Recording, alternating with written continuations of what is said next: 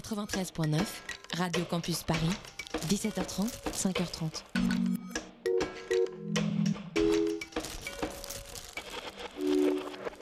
Le théâtre, le théâtre. Voulez-vous savoir ce que c'est que le théâtre? Euh, le théâtre, c'est un art du moment. On est en rapport direct avec les spectateurs. pièce détachée, il faut que le théâtre présente une autre forme, une autre manière de vivre. Tous les lundis de 20h à 21h Finalement, le théâtre n'existe que par le regard du spectateur qui le fabrique. sur Radio Campus Paris. Le théâtre est pour tout le monde, pour vous comme pour les autres. Faut pas être exclusif. Bonsoir à toutes, bonsoir à tous, bienvenue dans Pièces détachées, l'émission consacrée aux arts vivants en Ile-de-France de Radio Campus Paris.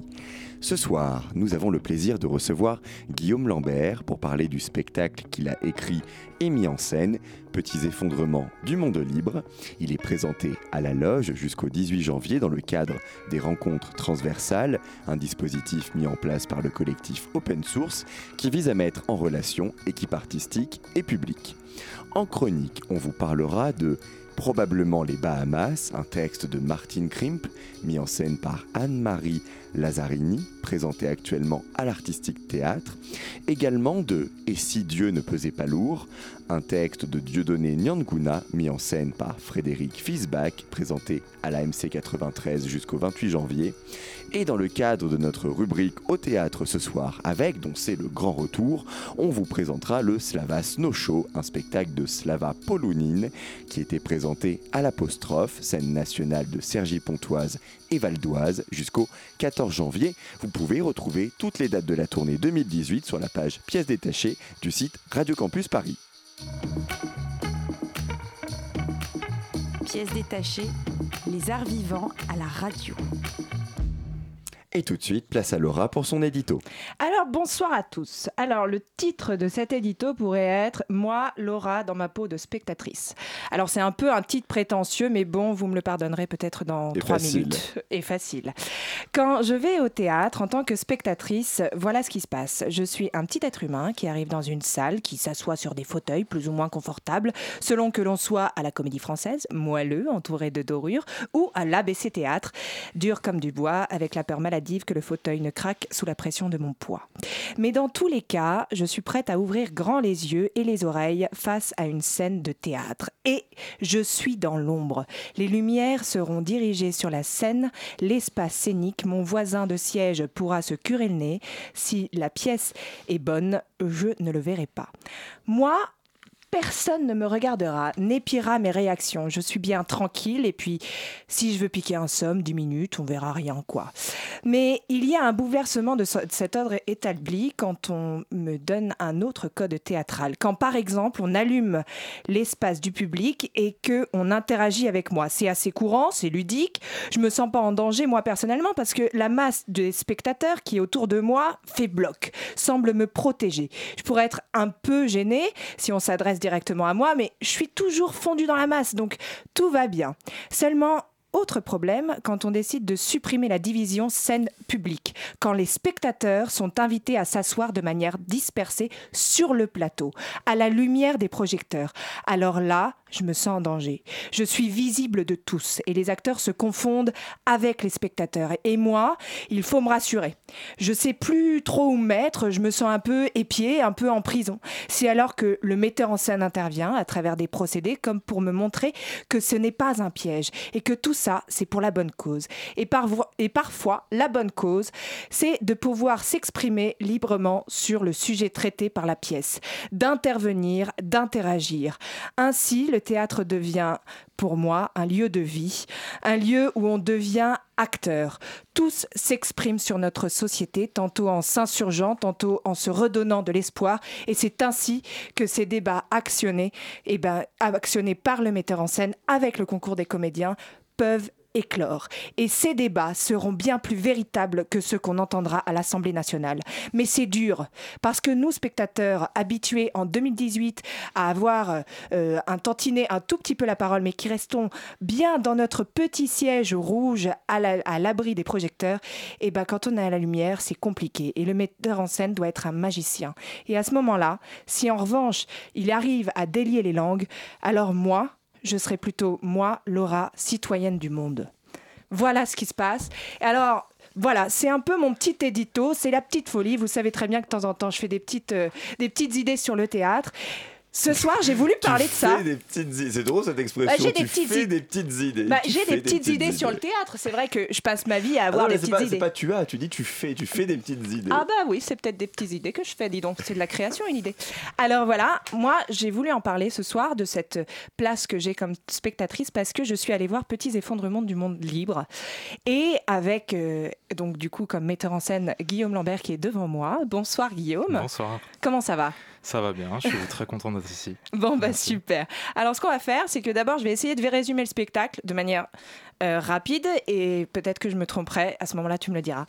Autour d'un véritable banquet où nous sommes euh, tous assis à table, spectateurs et acteurs, où nous serons tous nourris abondamment, abreuvés de vin et d'eau pour les plus raisonnables, nous écouterons des témoignages, les auteurs, les acteurs, tels des figures, prendront la parole simplement entre deux bouchées et nous raconterons des histoires à la première personne du singulier souvent. Et tout ça pour nous parler de l'inaptitude de certains au travail, de la fatigue de devoir se conformer à une norme sociale où le principe de travail est, placé premier plan. Et tout cela pour qu'on revalorise ou simplement que l'on pose un autre regard sur les gestes simples que l'on fait tous les jours, celui de dormir, de manger sans but, de, de se donner du plaisir. Toutes ces choses-là, vous vouliez les mettre en lumière, Guillaume. Euh, Racontez-nous un petit peu, euh, euh, est-ce que j'ai bien résumé déjà le spectacle? Ouais, ouais, absolument. Ça absolument. Ouais, ouais. Non, mais t'as On, très on- bien. on mange à l'œil en fait et on boit à l'œil. Oui, après, si tu peux mettre une petite contribution à prix libre à la fin, on n'en sera que plus ravis. Mais non, non, tu as très bien résumé. Je pense que effectivement, enfin, on cherche à mettre en lumière euh, des comportements qui, la plupart du temps, sont un peu l'ombre euh, du monde libre, justement, pour reprendre un peu l'idée du titre. Et euh, donc, c'est des personnes, effectivement, qui ont des comportements euh, à chaque fois un peu étranges, qui s'arrêtent euh, de travailler, qui restent couchés plus longtemps que la normale, qui se taisent indéfiniment, qui marchent sans but. Euh, tous ces petits gestes, effectivement, qui sont un peu des gestes euh, authentiques, qui sont des gestes que tout le monde peut avoir, c'est des gestes qu'on a voulu mettre euh, au centre de notre spectacle. Tout ça, c'est dans l'objectif un peu de, de chercher un comportement qui, qui est plus juste, plus vrai que celui du travailleur, celui du tous les rôles sociaux qu'on peut avoir. D'accord. En premier lieu, celui du travailleur, et c'est pour ça que la question du travail euh, revient souvent. Et un des, une des envies, c'est un peu de créer des petites utopies, des, des- des- c'est-à-dire euh, à proprement parler des lieux qui n'existent pas, euh, des situations qui n'existent pas et où on se retrouve euh, non plus pour le travail, non plus pour la famille, mais on se retrouve pour, autour de ces petits gestes-là. Alors, on parlera de, ce spectacle un petit peu plus tard dans cette, euh, dans cette interview. Pour l'instant, on aimerait bien vous connaître, euh, Guillaume. Qui vous êtes? Quel est votre parcours théâtral, tout simplement? Eh ben, je suis, euh, je suis un jeune euh, auteur, euh, metteur en scène. Euh, j'ai pas fait en fait vraiment de formation théâtrale à la base. J'ai plutôt fait des études de sciences sociales et politiques. J'avais déjà fait du théâtre quand j'étais jeune, et puis au bout d'un moment, je me suis dit qu'il fallait que ça revienne. Et au fur et à mesure de mon parcours, j'ai été amené. Euh, Enfin, vraiment pour moi, mon école de théâtre, elle a été avec euh, Joël Pomera, que j'ai rejoint sur euh, Ça ira 1, fin de Louis. Oh la chance. Oh là là, non mais il était tellement bien ce spectacle. oh Ouais, c'était un vrai plaisir, c'était ultra formateur pour moi d'arriver sur ce spectacle en tant qu'assistant dramaturge. Et du coup, en fait, ce spectacle m'a aidé à faire le pont entre deux mondes que j'avais du mal à réunir, celui de la politique qui m'est euh, cher et celui euh, du théâtre qui m'est également cher. Et là, du coup, en un spectacle, j'avais les deux. Et depuis, j'ai euh, travaillé, euh, j'ai continué à l'assister en fait sur différents projets, en prison à Arles, euh, sur des ateliers de recherche un peu à droite à gauche. Et en parallèle de ça, moi, j'ai commencé euh, à faire mes propres écritures, mes propres euh, mises en scène. Une première en 2015, Citoyen du vent. Une deuxième en 2016 et repris en 2017 qui s'appelait Où va ma rage? Et cette, cette saison, du coup, Petits effondrements du monde libre, mon troisième, repas spect- enfin, mon troisième spectacle tout simplement. Et du coup, euh, en voyant un petit peu euh, votre parcours, euh, comment est-ce que vous voyez vraiment le théâtre comme un engagement politique? Non, je pense. En fait, je pense pas du tout que ce soit un engagement politique. Je pense que si on veut vraiment faire de la politique, c'est un peu. euh, Enfin, je dirais que c'est un peu le pire endroit pour le faire, quoi. Après, je pense que. euh, Oh, merci, j'en ai marre du discours. Le théâtre, c'est politique. bah, après, je pense que. Je ne suis pas d'accord avec toi, Thomas. non, non, mais après, je, je, c'est vrai que je pense que c'est pas un lieu de militantisme. Après, je pense que c'est quand même, oui, le fait de déjà de plein de que plein d'individus qui sont surtout, enfin, par la société séparés dans plein d'instances, que ce soit justement dans le travail ou même dans la famille ou même dans notre intime, bah, réunir toutes ces individualités euh, dans une salle euh, pour leur parler euh, et leur raconter une même histoire, leur faire vivre la même expérience, c'est un phénomène politique. Après, je pense que ce phénomène-là, au contraire, il doit ouvrir un peu l'imaginaire. Enfin, en tout cas, moi, c'est ce que j'ai envie de, chercher aujourd'hui. C'est comment, quand on réunit ces gens dans cette salle, on peut partir explorer des endroits qu'on ignore, qu'on connaît pas et qui sont pas forcément politiques. Et du coup, euh, en fait, vous, vous avez, euh, avec ce spectacle, vous avez eu une production qui est Maria Casares. Euh, alors, c'est pour expliquer un petit peu ce que c'est, c'est à nos auditeurs, c'est une ancienne maison de la, enfin, l'ancienne maison de la comédienne qui a été léguée à sa mort à la commune d'Alou en Charente, en Charente-Limousine en 96 et aujourd'hui elle accueille des jeunes compagnies de théâtre pour des résidences et pour d'autres choses. Justement, comment ça s'est passé? Comment vous avez réussi à rentrer dans ce processus Alors bah du coup, euh, en fait, euh, Mathieu Roy et Johanna Silberstein ont repris euh, récemment la direction de la maison du comédien Maria Casares. Et pour leur première année, ils ont décidé de mettre en place un système de jeunes pousses. Donc en gros, ils ont fait un appel à projets.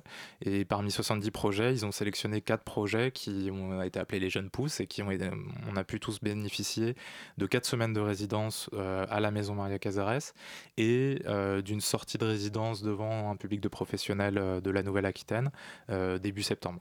Donc ça a été vraiment un, un soutien et un appel, euh, enfin un soutien plus plus qu'important et surtout dans un lieu qui est vraiment paradisiaque, idéal pour travailler.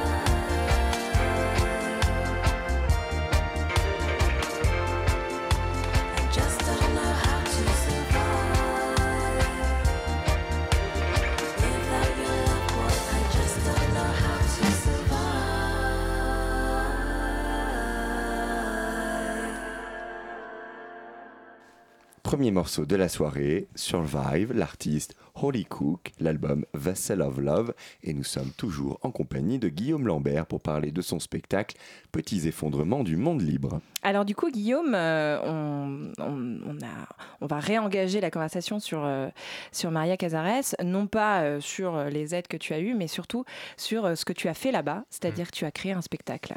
Et tu as créé le spectacle qu'on a vu, que j'ai vu moi à la loge. C'est une création collective, c'est ça?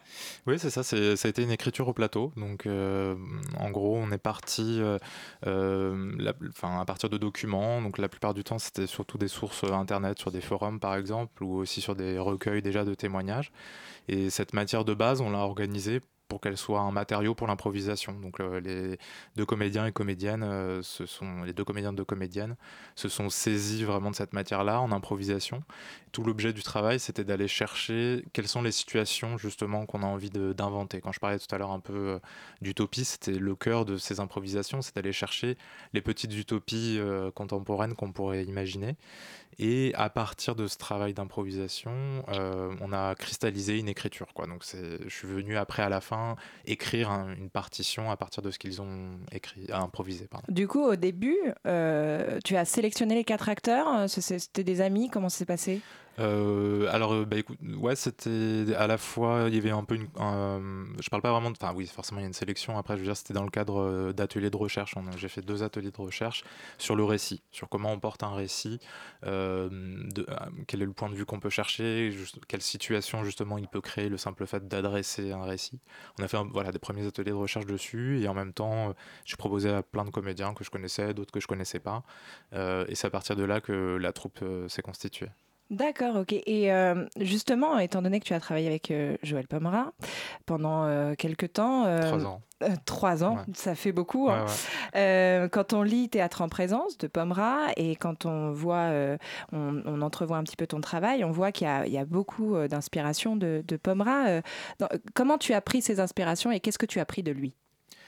Alors, euh, en tout cas, pour ce spectacle, euh, une chose qui m'a clairement euh, et qui continue à m'influencer énormément, c'est déjà le rapport, le rapport au jeu, à la direction d'acteurs, où à chaque fois, quand Joël travaille avec ses comédiens, il leur demande de rechercher une sincérité, d'aller chercher euh, quelque chose qui part vraiment euh, en, même en, dessous de même. Et c'est ça qui est le plus difficile à aller chercher. Euh, et ce rapport à la sincérité, c'est quelque chose qui, qui me porte toujours. Après, je dirais qu'une chose aussi qui est ultra présente dans tout son théâtre, c'est le rapport au récit, justement. Il y a souvent des présentateurs, présentatrices, des narrateurs. Euh, il y a souvent une narration et le spectacle est construit la plupart du temps comme ça. Et ce récit adressé au public, euh, bah, c'est sûr qu'il a été aussi un peu un point de départ de recherche pour ce spectacle. Donc ça a été une grande influence euh, pour moi. Après, j'avais aussi un peu, parce que c'est parfois un peu le risque quand il y a une personne qu'on admire beaucoup, bah, de ne pas maîtriser tout les influences justement. Et là, de partir sur une forme qui était radicalement un peu différente de ce qu'il a pu faire, ça, ça, ça, me permettait aussi de bah, prendre cette part que j'aime et puis sur beaucoup d'esthétique de d'en faire la tienne. Voilà, c'est ça, d'aller chercher plutôt quelque chose qui m'est personnel. Et justement, en fait, tu parles d'écriture collective et de et de récit et du fait que tu mets des acteurs en situation. justement, est-ce que les mettre en situation d'improvisation sur des situations assez euh, simples et concrètes, est-ce que ça ne banalise pas parfois une pensée? Un propos.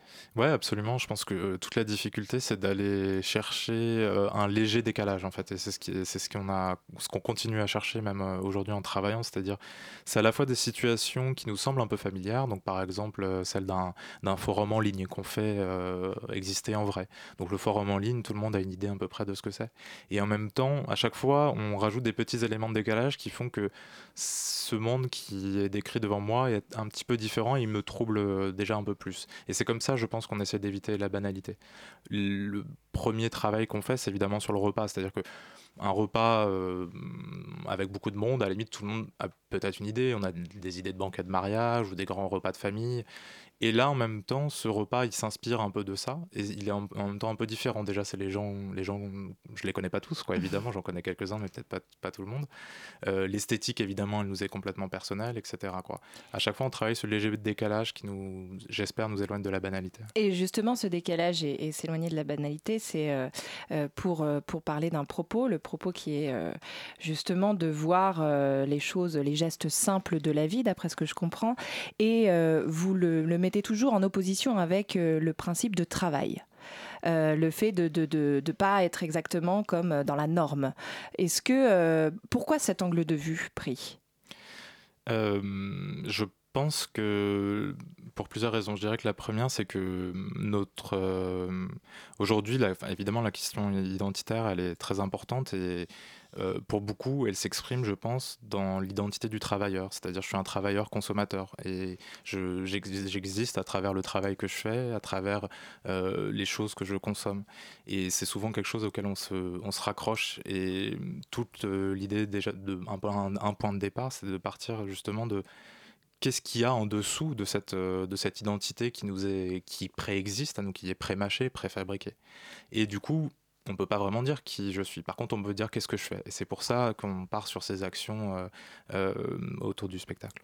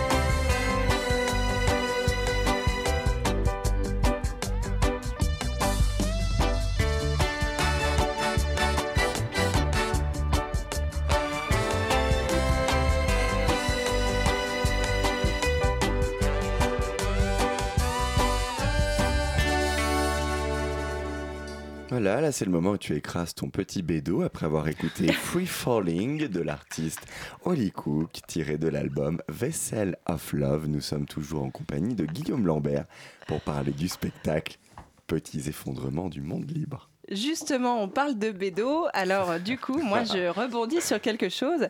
Euh, voilà, on, je parle du temps euh, parce que dans ce spectacle, il y a vraiment une volonté de dire euh, stop au travail, arrêtez-vous, regardez ce qui se passe. Et c'est une ode presque à chiller, glander, c'est cool.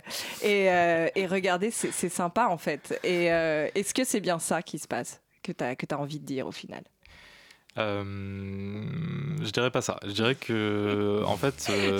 ça m'étonne pas. je dirais pas ça, mais je vais quand même vous le dire d'une autre manière. en fait, ce qu'on ce qu'on recherche un petit peu euh, dans ce spectacle, et c'est pour ça qu'on l'a appelé Petits effondrements, c'est-à-dire que on interroge le, le fait que bah, l'effondrement, parfois le pessimisme ambulant, euh, qui existe en tout cas aujourd'hui, on le vit à avant tout à notre échelle, à l'échelle humaine. Quoi. ça, ça, existe à travers notre fatigue, parfois à travers nos coups de blues, euh, nos angoisses, etc. Et l'idée, c'est de justement essayer de retrouver, enfin de lutter un peu parfois contre ces effondrements intérieurs. Quoi.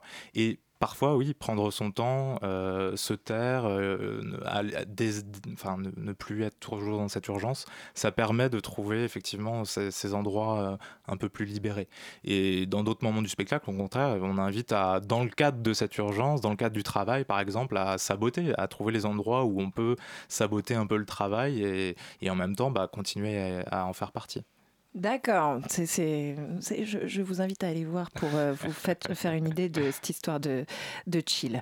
Euh, pour, en fait, on va, on va justement euh, partir de, de, cette histoire de repas, puisque mhm. au final, tout public et, et spectateurs et acteurs sont sur la scène et participent à un repas, un repas utopique.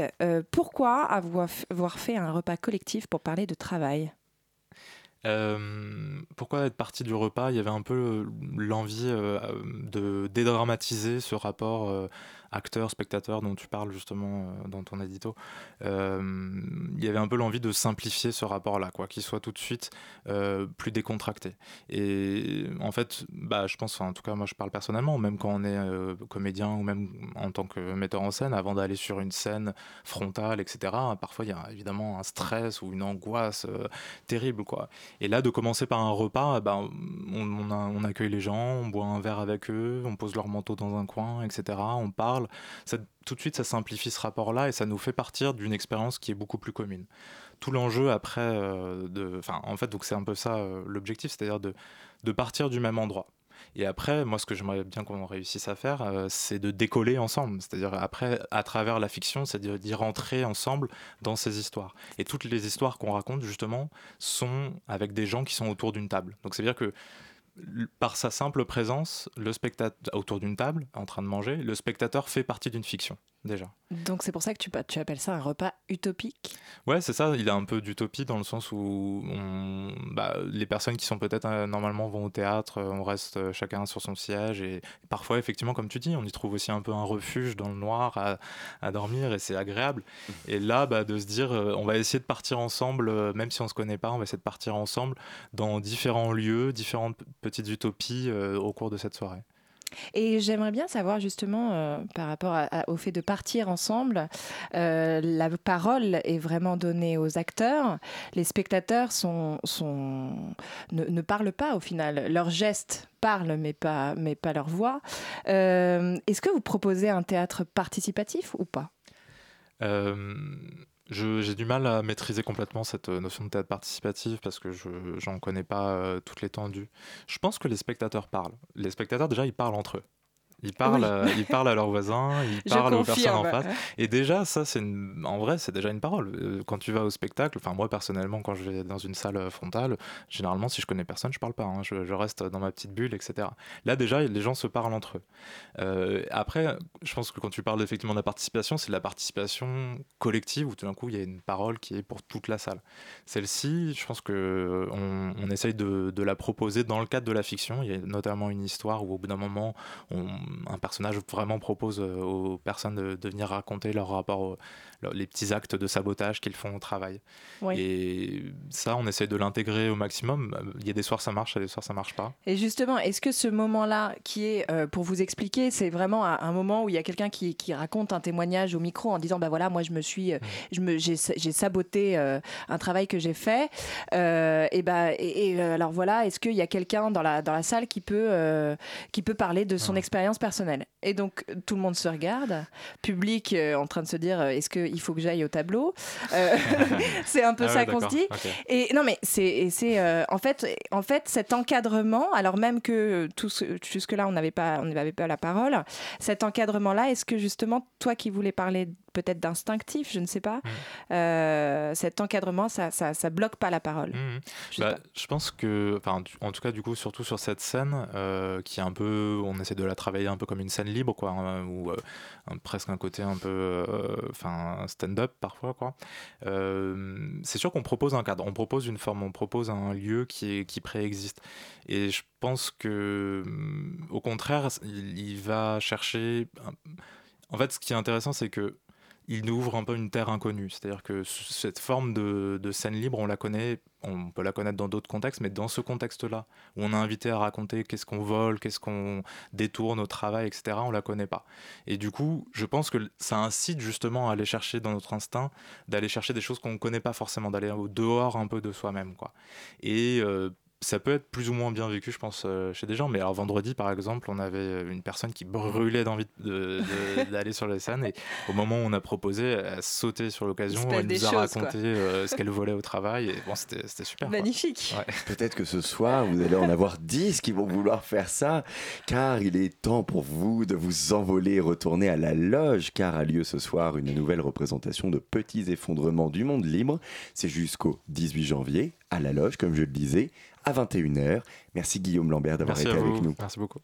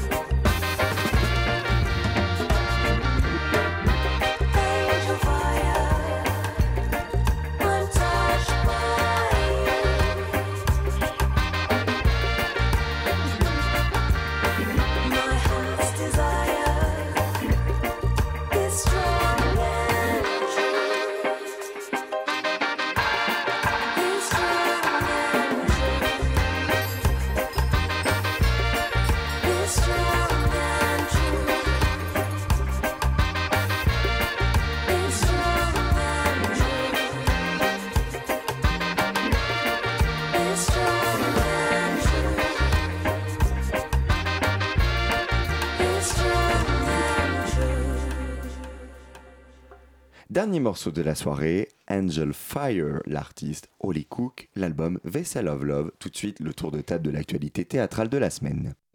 Il s'agit d'une, histoire, euh, c'est-à-dire qu'en fait, il s'agit plus d'un concept d'histoire.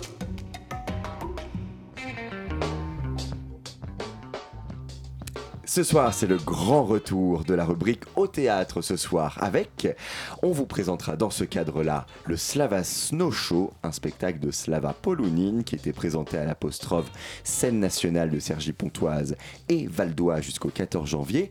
Antoine y a été avec trois petits points, vous le découvrirez d'ici quelques minutes. Avant cela, on va parler de Et si Dieu ne pesait pas lourd, un texte de Dieudonné Nyanguna mis en scène par Frédéric Fisbach à la MC 93 jusqu'au 28 janvier. Mais on commence avec probablement les Bahamas, un texte de Martin Krimp mis en scène par Anne-Marie Lazzarini, présenté actuellement à l'Artistique Théâtre. Tessa, alors attention, montez votre volume parce que problème de voix. quoi. N'importe quoi, je suis totalement en forme. Voilà. Bon, je commence. C'est parti pour trois minutes. Non, alors contrairement à ce que vous pourriez imaginer, hein, la pièce ne, serait- ne se déroule pas du tout aux Bahamas, mais en Angleterre, parce que oui, son auteur... Rigolez pas tous, là, je vous vois. hein. Bon, Martin Cripp est donc anglais, il est ce qu'on appelle plus communément un roast beef, hein, voilà, comme moi d'ailleurs. Et donc cette pièce, il l'a écrite en Ta voix est 87. Cuite là d'ailleurs. Hein Ta voix est cuite. Ma voix est cuite. Oh. Thomas, on a connu mieux. hein. C'est clair.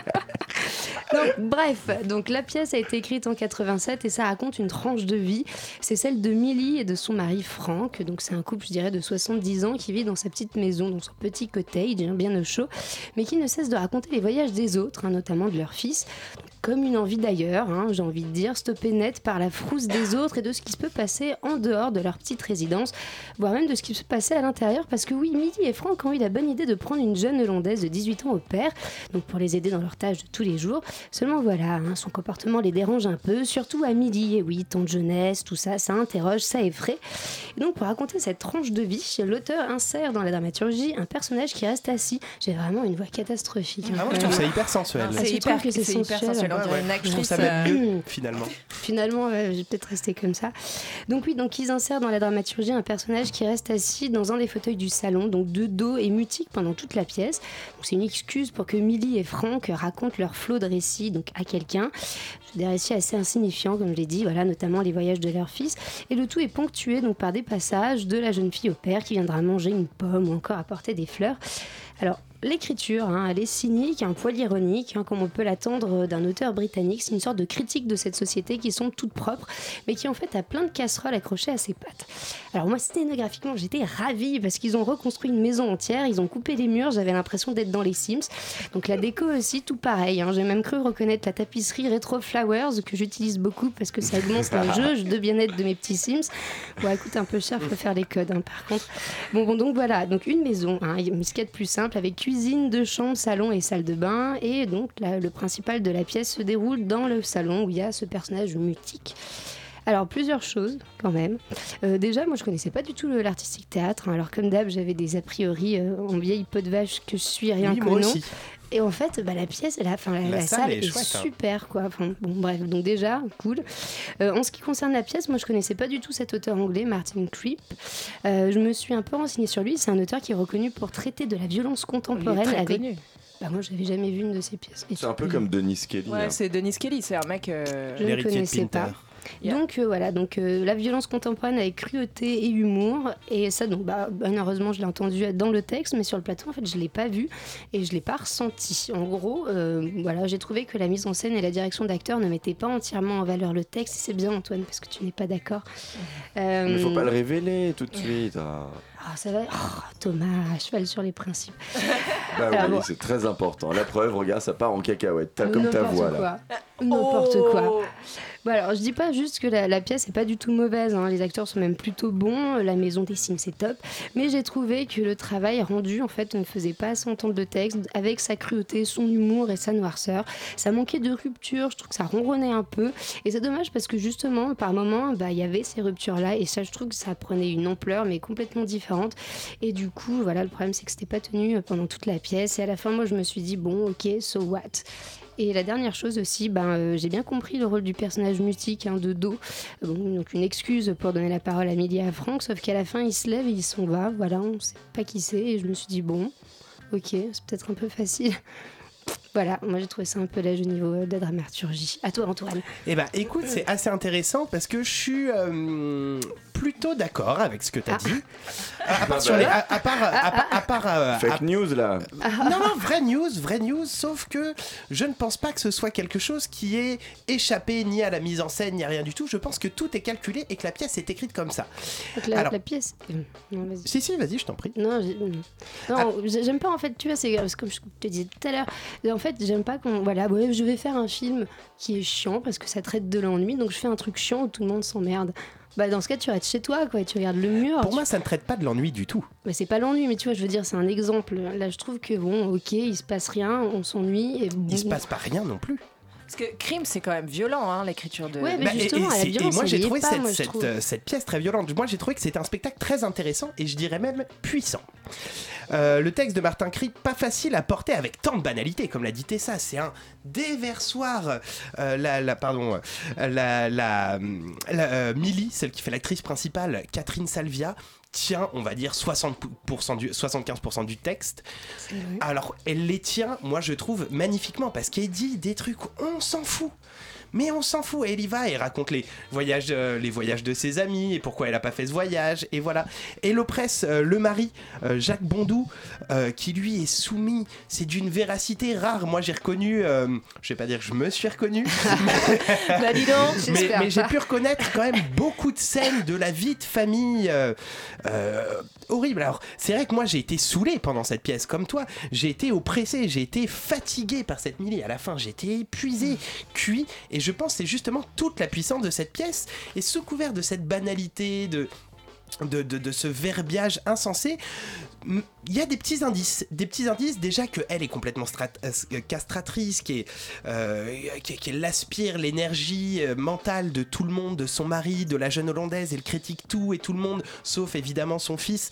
C'est, c'est, euh, tout est suggéré par ces banalités, tout est noyé, mais l'enfer est là. Et l'enfer est bien là. C'est euh, la mise en scène. Moi, je l'ai trouvé hyper bien calibrée. Moi, je suis ressorti encore une fois épuisé au bout d'une heure. Enfin, la famille, ses secrets, ses rapports de force, dans tout ce qu'il y a de plus horrible et banal, et dans cette pièce. C'est pas agréable à vivre, mais c'est passionnant à voir. Courez-y.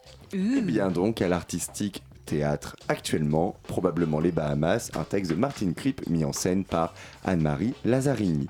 On poursuit avec Et si Dieu ne pesait pas lourd, un texte de Dieudonné Nyanguna mis en scène par Frédéric Fisbach, présenté à la MC 93 jusqu'au 28 janvier. Laura, Oui, alors c'est re-moi. Euh, Frédéric Fisbach a fait une commande à Dieudonné Nyanguna concernant le monde tel qu'il ne va pas. Une lecture en avril 2016 a donné lieu à la réalis- réalisation de cette pièce en 2018, comme quoi faut du temps pour créer un spectacle. Et c'est ainsi que naît la création et Dieu ne pesait pas lourd. Présenté à la MC 93, c'est un seul en scène interprété par Frédéric Fisbach et mis en scène par lui-même. Le propos de ce spectacle, parler euh, de notre société en suivant l'histoire, les déblatérations d'Anton, qui est enfermé dans une prison on ne sait où, en isolement depuis 5 ans, pour avoir participé, semble-t-il, à des actes terroristes. En termes de mise en scène, la sobriété est de mise, euh, mais elle est très bien construite. On a un plateau nu, deux allées de néon à jardin et à cour, une caméra comme celle de Big Brother placée sur une tige à roulette de 3,50 m de hauteur, une structure sur roulette, c'est-à-dire un carré de 2 mètres sur 2 mètres, disons, avec euh, en son centre des néons placés horizontalement, et sur les quatre côtés du carré, euh, des lumières comme celle d'une maquilleuse. Je ne sais pas si je me fais bien comprendre, j'espère que j'étais assez claire. Enfin bon, tout ça, toutes ces choses, ces petits accessoires qui, ont, qui quand même sont imposants, euh, sont amovibles. Il y a aussi un mur euh, d'environ 5 mètres sur 5 mètres et qui est recouvert d'une texture ex- étrange, isolant le bruit.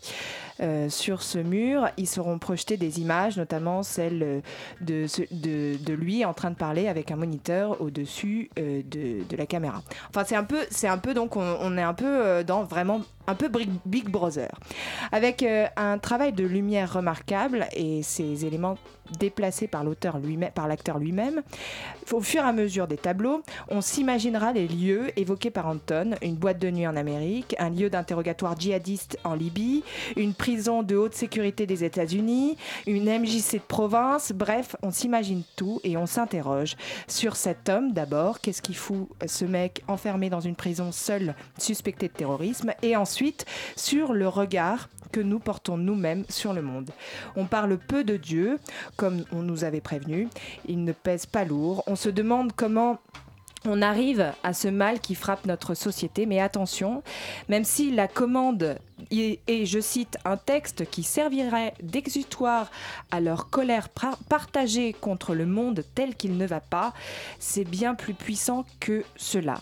On n'est pas dans un texte donneur de son, plombant, euh, nous expliquant que tout ça c'est notre faute euh, et qu'on n'a pas fait bien, etc. Non, c'est bien plus fragile, plus beau, plus clairvoyant, plus constructif. À travers l'histoire d'Anton, on est emporté dans leur vision du monde. On ne parle pas de djihadistes, on ne parle pas de Dieu, on parle de l'homme.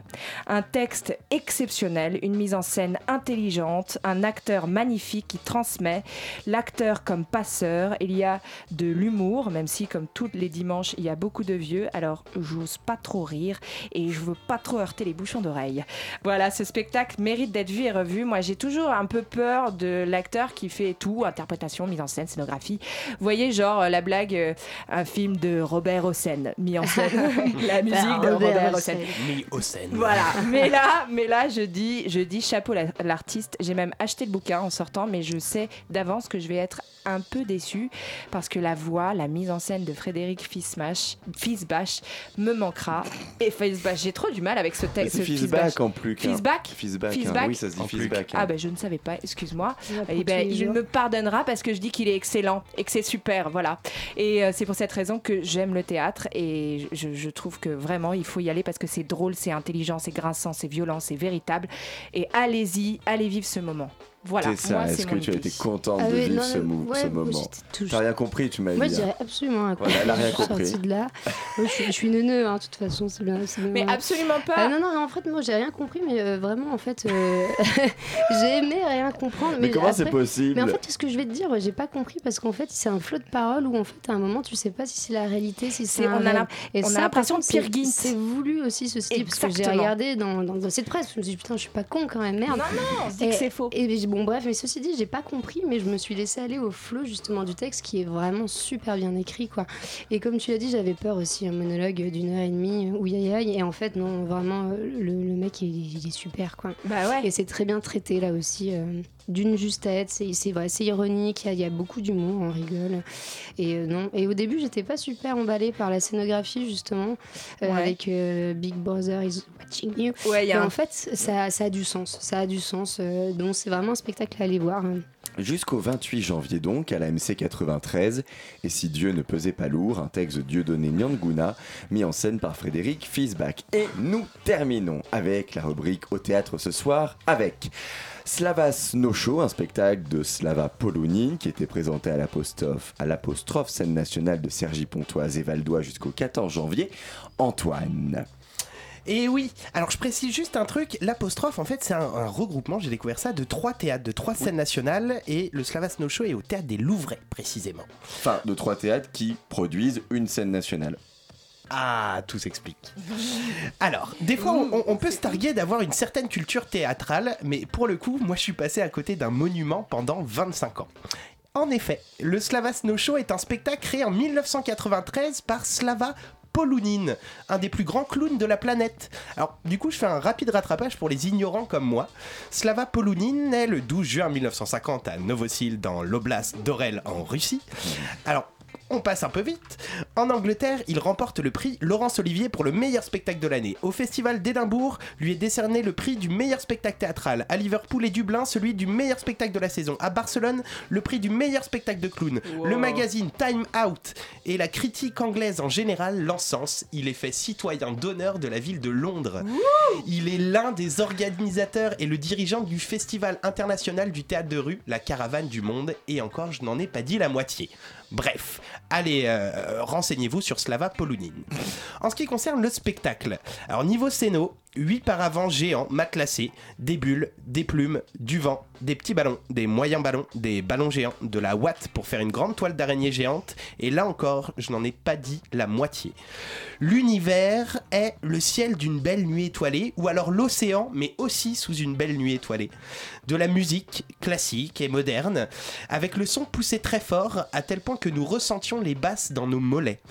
Alors, sur scène, Slavas lui-même. Un clown jaune, hirsute, avec des grandes savates rouges et évidemment un gros nez rouge. Il est accompagné de 6 ou 7 autres clowns verdâtres avec des grandes oreilles de lapin horizontales qui font penser à des hélices de, de vieux avions. Ils ont tous la particularité de pouvoir se rapetissir ou de se grandir. Techniquement, c'est assez fabuleux, ce qui d'emblée nous remet dans la position d'un enfant qui croit en la magie et, qui voit que tout est possible. Alors, les sketchs succèdent vite, vite, pardon. Les sketchs succèdent vite, alternant rire, poésie, mélancolie, folie et spectaculaire. Cela monte en puissance tout au long du spectacle, ou du moins de la première partie, où ils envahissent tout ce qui est libre la scène, le public, vos yeux, vos cheveux, vos rêves et même vos pensées. Ils expriment sans aucun mot, et Dieu que j'aime ça, tous les espoirs et sentiments que moi, Antoine, 10 ans, ai ressentis à l'époque. Le spectacle se finit sur une des plus belles images que j'ai vues, puis, comme s'il fallait se réveiller doucement, sans forcer, le public, comme les clowns, grâce à une surprise, une surprise que je tairai, reste autant de temps qu'il faut dans la salle pour profiter de cette part d'enfance que le spectacle nous offre magistralement. Franchement, moi, c'est un des meilleurs spectacles de ma vie.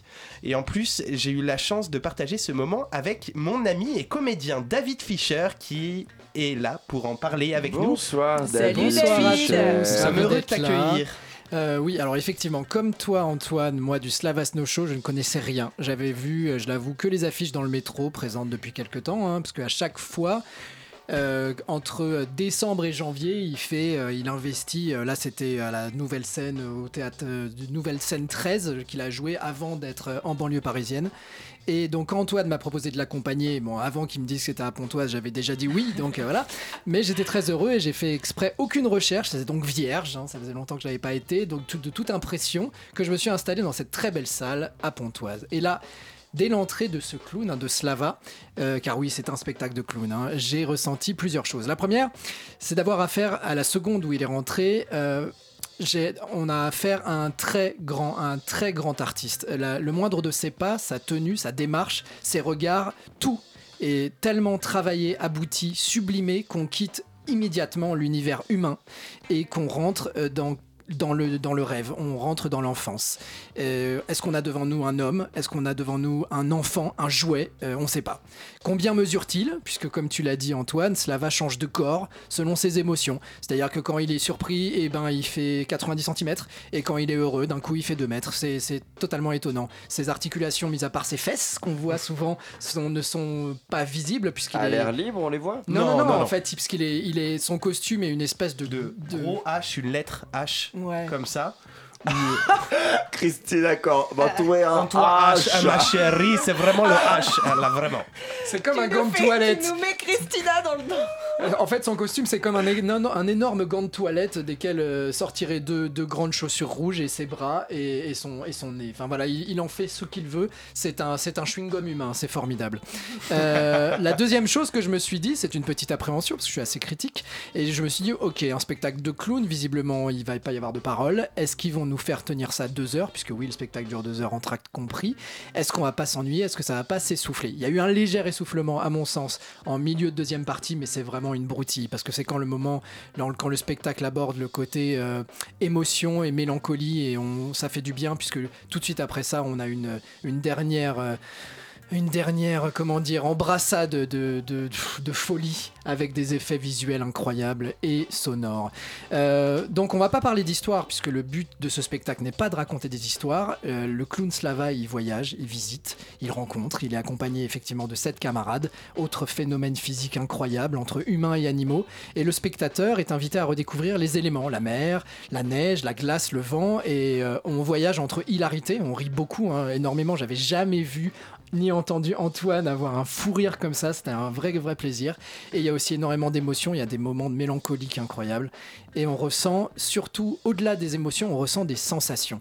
Parce que c'est vraiment un spectacle qui nous prend, nous spectateurs, aux tripes. Et euh, on quitte le cérébral pour vraiment rentrer dans, l'émotion et dans le viscéral. Le clown donc prend ici dans ce spectacle une dimension quasi mythologique, car en alternant les entrées, les sorties, les ruptures de rythme, les surprises, qui sont essentielles au rire, hein, on le sait, et en même temps tout ça L'écran est une machinerie prodigieuse, monumentale, qui permet de prendre le, public à partie et les surprises sont constantes. Moi j'avais déjà vu un cirque euh, avec des moyens énormes, on a tous en tête le, cirque du soleil avec ses, trampolines qui permet aux, comédiens et aux, clowns de, de monter un immeuble, enfin voilà. Mais là... euh, la machinerie derrière le Slavas No Show, c'est à mes yeux encore plus déraisonnable car elle s'exprime rarement et à chaque fois de façon surprenante, drôle et pour un seul effet. Donc c'est fou. Jamais, jamais ressenti autant d'émotions devant un spectacle. J'ai qu'une seule hâte, c'est d'y retourner avec mes femmes, euh, ma femme et mes enfants, pas l'inverse. Mes femmes et mon enfant. Chérie, je t'aime, je reviens ce soir. Dans un univers où, donc, où les lois de la physique n'ont plus cours. Et à la fin du spectacle, comme Antoine l'a dit, tout le monde est retombé en enfance, tout le monde est debout, personne ne veut sortir de la salle. Pour moi aussi, un très très grand Oh là là, ça a l'air Eh, incroyable. on a envie d'y aller, hein. Donc, alors c'était à l'apostrophe jusqu'au 14 janvier, mais la tournée se poursuit tout au long de l'année 2018. Toutes les dates sont disponibles sur la page pièces détachées du site Radio Campus Paris. David, merci beaucoup Mais d'avoir merci été avec vous. C'était très bien. Je dois avouer que nos invités à chaque fois dans les rubriques au théâtre ce soir avec sont très bons, parfois même peut-être meilleurs que vous, chères équipes de chroniqueurs. Faites attention, vous pourriez être remplacés. meilleur que toi, Thomas aussi. Thomas a compris. Thomas Non, non, compris. pas du Oh, tout. Non, non, euh, un autre. Donc, Slavas No Show, un spectacle clair, de. Slava Polounine.